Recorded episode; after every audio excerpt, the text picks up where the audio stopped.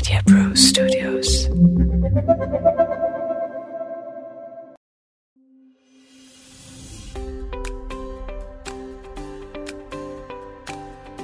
प्यारे भाइयों और बहनों, आप सब लोगों ने जितना प्यार हमें दिया है डॉक्टर साहब को, उस सब के लिए मैं आपसे धन्यवाद करता हूँ। आप लोगों में से बहुतों ने हमें प्रश्न भेजे हैं। प्रश्न भेजते रहें, हमें अति खुशी होती है आपके प्रश्नों का जवाब देने में। और श्रोताओं जैसा कि हमने बिल्कुल शुरू में आपसे कहा था, यह डॉक्टर साहब प्रोग्राम आपके अपने सवालों के जवाब के लिए बनाया गया है। डिस्क्रिप्शन में हमारा नंबर देख लें। उस नंबर पर हमें व्हाट्सएप मैसेज कर दें। हमें बहुत खुशी होगी आपके सवाल का जवाब देने में। नमस्कार श्रोताओं, इस श्रृंखला का तीसरा और आखिरी एपिसोड कैंसर पर। लास्ट टाइम आपने कहा था कि आप जो टेस्ट करते हैं, हम कैंसर के लिए उसके बारे में बताएँगे। कि कौन सा टेस्ट कितनी जल्दी किया जाए ताकि कैंसर अगर होना वाला हो तो पकड़ में आ जाए? तो आप बताएँगे कि कौन कौन से टेस्ट है, इन्हें कब करना चाहिए, कितने दौरान में करना चाहिए? अच्छा प्रश्न है। इसके लिए हम अपनी जनता को दो भागों में बांट देंगे। एक वह जिनके परिवार में किसी को कोई कैंसर हो चुका है। उन लोगों ने अपने फैमिली डॉक्टर से पूछना चाहिए डॉक्टर साहब, मेरे परिवार में ये कैंसर हुआ है, इसका मुझे खतरा है क्या? जैसे अगर किसी पुरुष के पिता को या भाई को प्रोस्टेट कैंसर हुआ है तो उसे खतरा है। लेकिन अगर उसकी माता को या बहन को ब्रेस्ट कैंसर स्तन कैंसर हुआ है तो उससे इस पुरुष को कोई खतरा नहीं है। तो पहले आप अपने डॉक्टर से जान लें कि आपके परिवार का कैंसर आपके लिए खतरा है कि नहीं। उसके बाद कौन से टेस्ट होने चाहिए, कब होने चाहिए, वो आप देख सकते हैं। जिनके परिवार में किसी को कैंसर नहीं हुआ है, उनके लिए हम बताएँगे, क्योंकि हमारे पहले एपिसोड में हमने कहा था कि बढ़ती हुई उम्र कैंसर का सबसे बड़ा रिस्क फैक्टर है।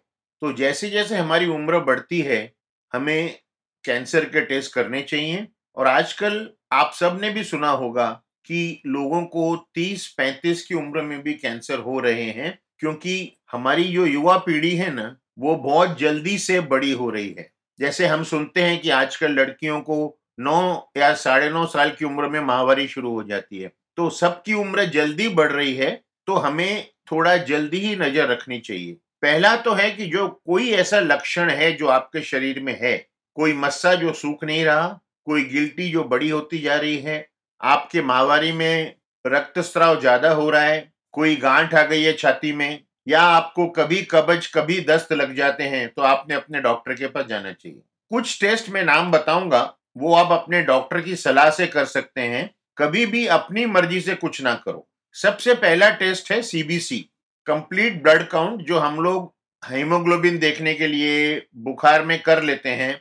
यह हमें बताता है कि हमारे शरीर में ल्यूकीमिया यानी कि बोन मैरो कैंसर का कोई लक्षण है या नहीं है।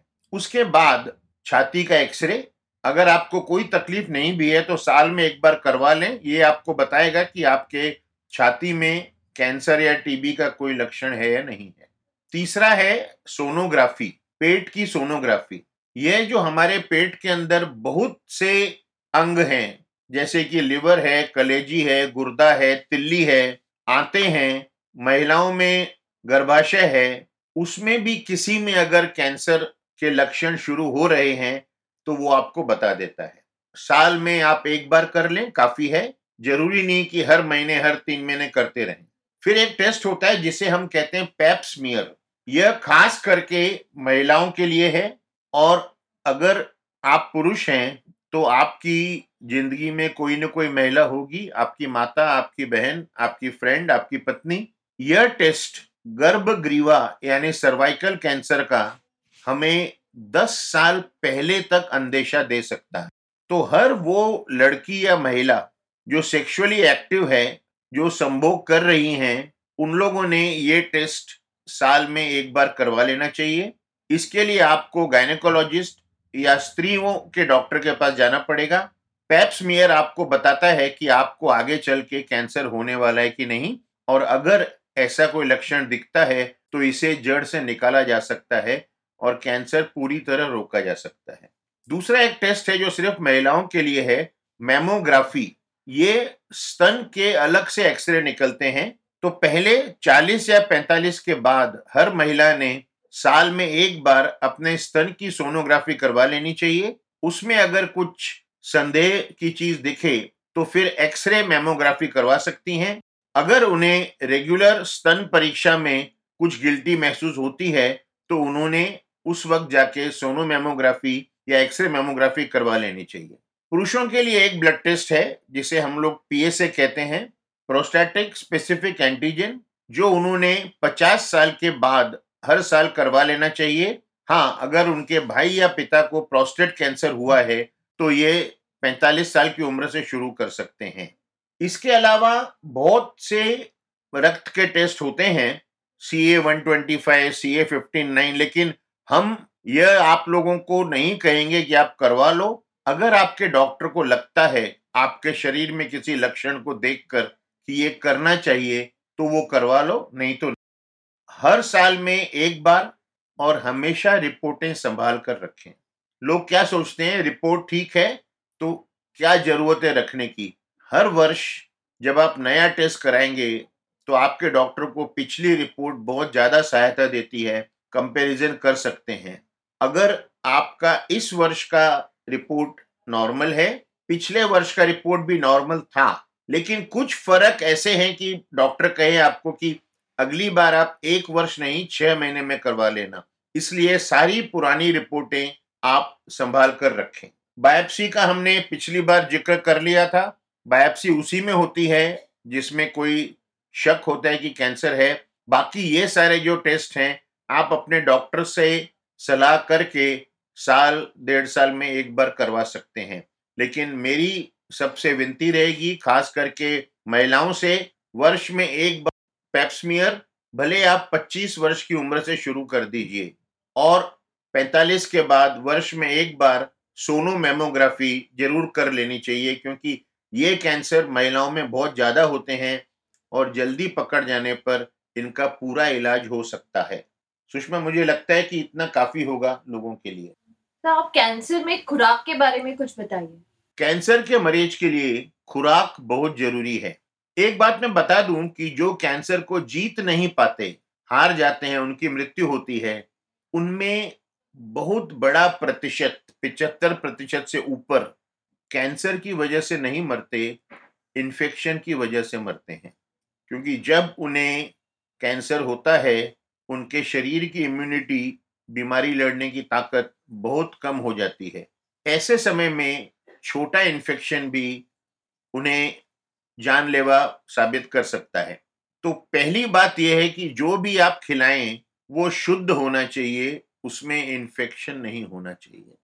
यानी कि पहला जो कहते हैं ना पत्थर की लकीर है, पकी हुई चीज़ देनी है, कच्चा अगर आप कुछ दे रहे हैं जैसे सलाद या फल। आप फल को, अगर आपने अभी फल देना है तो आप अभी फल काटिए।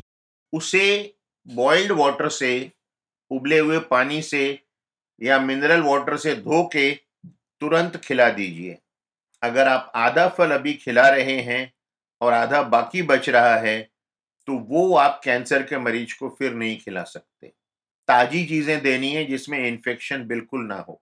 मैं एक दर्द भरा वाक्य आपको सुनाता हूँ। मेरी खुद की चाची, कैंसर हुआ उन्हें, बिल्कुल ठीक हो गई और एक बार जब फिर हॉस्पिटल में एडमिट हुई चेकअप कराने की बिल्कुल ठीक है कि नहीं, उन्होंने अपने पति को ज़बरदस्ती सड़क से वड़ा पाव मंगवा लिया और उसमें जो चटनी थी वो सेफ़ नहीं थी और हॉस्पिटल में 12 घंटे के अंदर दस्त लग के उनकी मृत्यु हो गई। कोई भी चीज़ ऐसी आपने नहीं देनी है जिसमें इन्फेक्शन हो सकता है। अगर आपने जूस देना है तो मैं कहूँगा आपको पूरा मिक्सर या ब्लेंडर अगर आप घर में बना रहे हो, उसको उबले या मिनरल वाटर से धोना है, फिर देना है। नहीं तो मैं ये कहूँगा कि आप टेट्रा पैक का जूस दे दो, क्योंकि पौष्टिकता से ज़्यादा यहाँ पर शुद्धता बहुत ज़रूरी है।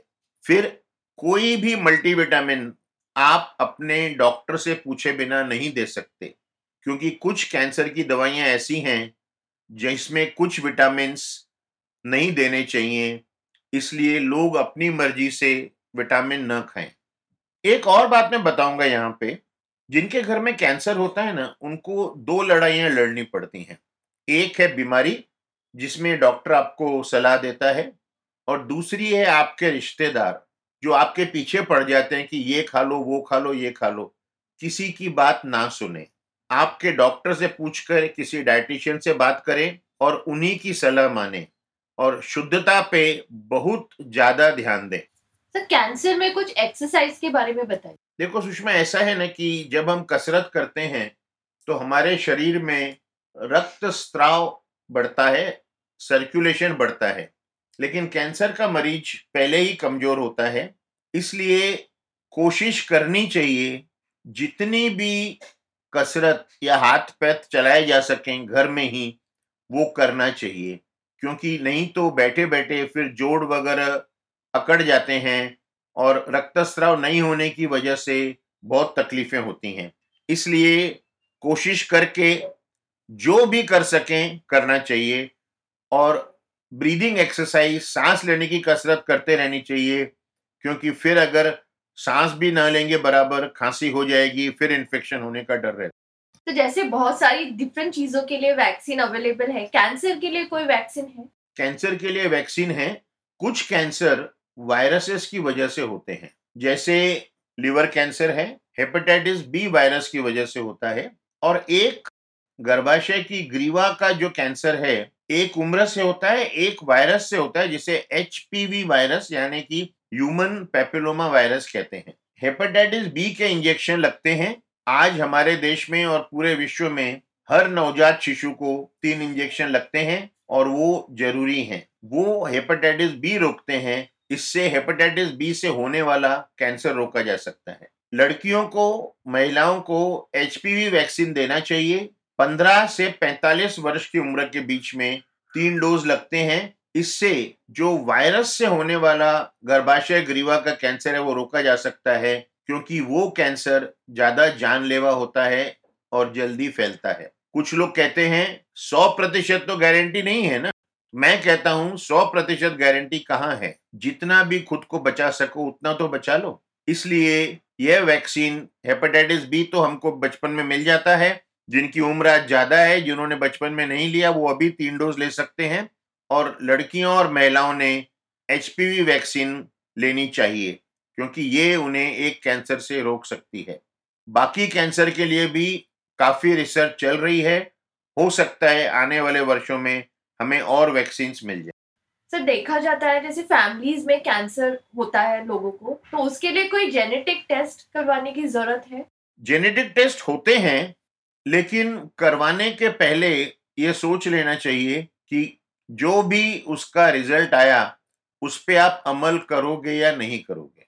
अब अमेरिका में एक महिला फ़िल्म कलाकार हैं, उनकी माता को स्तन कैंसर था, उन्होंने टेस्ट करवाया पॉजिटिव था, उन्होंने दोनों स्तन निकलवा लिए ऑपरेशन करके। तो कुछ ही भी टेस्ट करवाने के पहले आपके फैमिली डॉक्टर से बात करनी चाहिए रिज़ल्ट नेगेटिव आया तो बहुत अच्छा पॉजिटिव आया तो आप क्या करेंगे, अगला कदम क्या होगा? वो आप एक बार ठान लें, उसके बाद आप करवा सकते हैं। दूसरी बात है कि जेनेटिक टेस्ट सस्ते नहीं होते, महँगे होते हैं तो खर्चा करने के पहले उस पर सोच लेना चाहिए कि इसका जो भी अंदेशा निकलेगा, रिज़ल्ट निकलेगा, उसमें हम क्या करेंगे। एक, आपने जेनेटिक टेस्ट की बात की है तो अभी एक खबर आई है ब्रेस्ट कैंसर स्तन कैंसर में एक जेनेटिक टेस्ट होता है जिसकी कीमत तीन लाख से ऊपर है लेकिन यह टेस्ट आपको बताता है कि आपको कीमोथेरेपी की ज़रूरत है या नहीं। तो मैं कहूँगा अगर आपकी जेब इसकी परमिशन देती है तो आपने ये टेस्ट करवा लेना चाहिए। अगर आपको स्तन कैंसर हुआ है और आप इलाज करवा रही हैं तो। सर आप और कुछ टिप्पणी देना चाहेंगे? टिप्पणियाँ तो बहुत हो गई तीन एपिसोड हो गए हैं। आखिरी संदेश यही है कि कैंसर से मत डरिए। कैंसर आपके काबू में आ सकता है। लड़ाई आप और आपका डॉक्टर मिलके कर सकता है। आपके मित्र, रिश्तेदार सलाहें देकर, बाबाओं के पास भेजकर, मंत्र पढ़कर नहीं कर सकते। ये कोई जादू टोने की बात नहीं है। किसी ने आपके ऊपर जादू टोना नहीं किया है। कैंसर को भी दूसरी बीमारियों की तरह हम लोग कंट्रोल कर सकते हैं। यही मैं कहना चाहूँगा। धन्यवाद।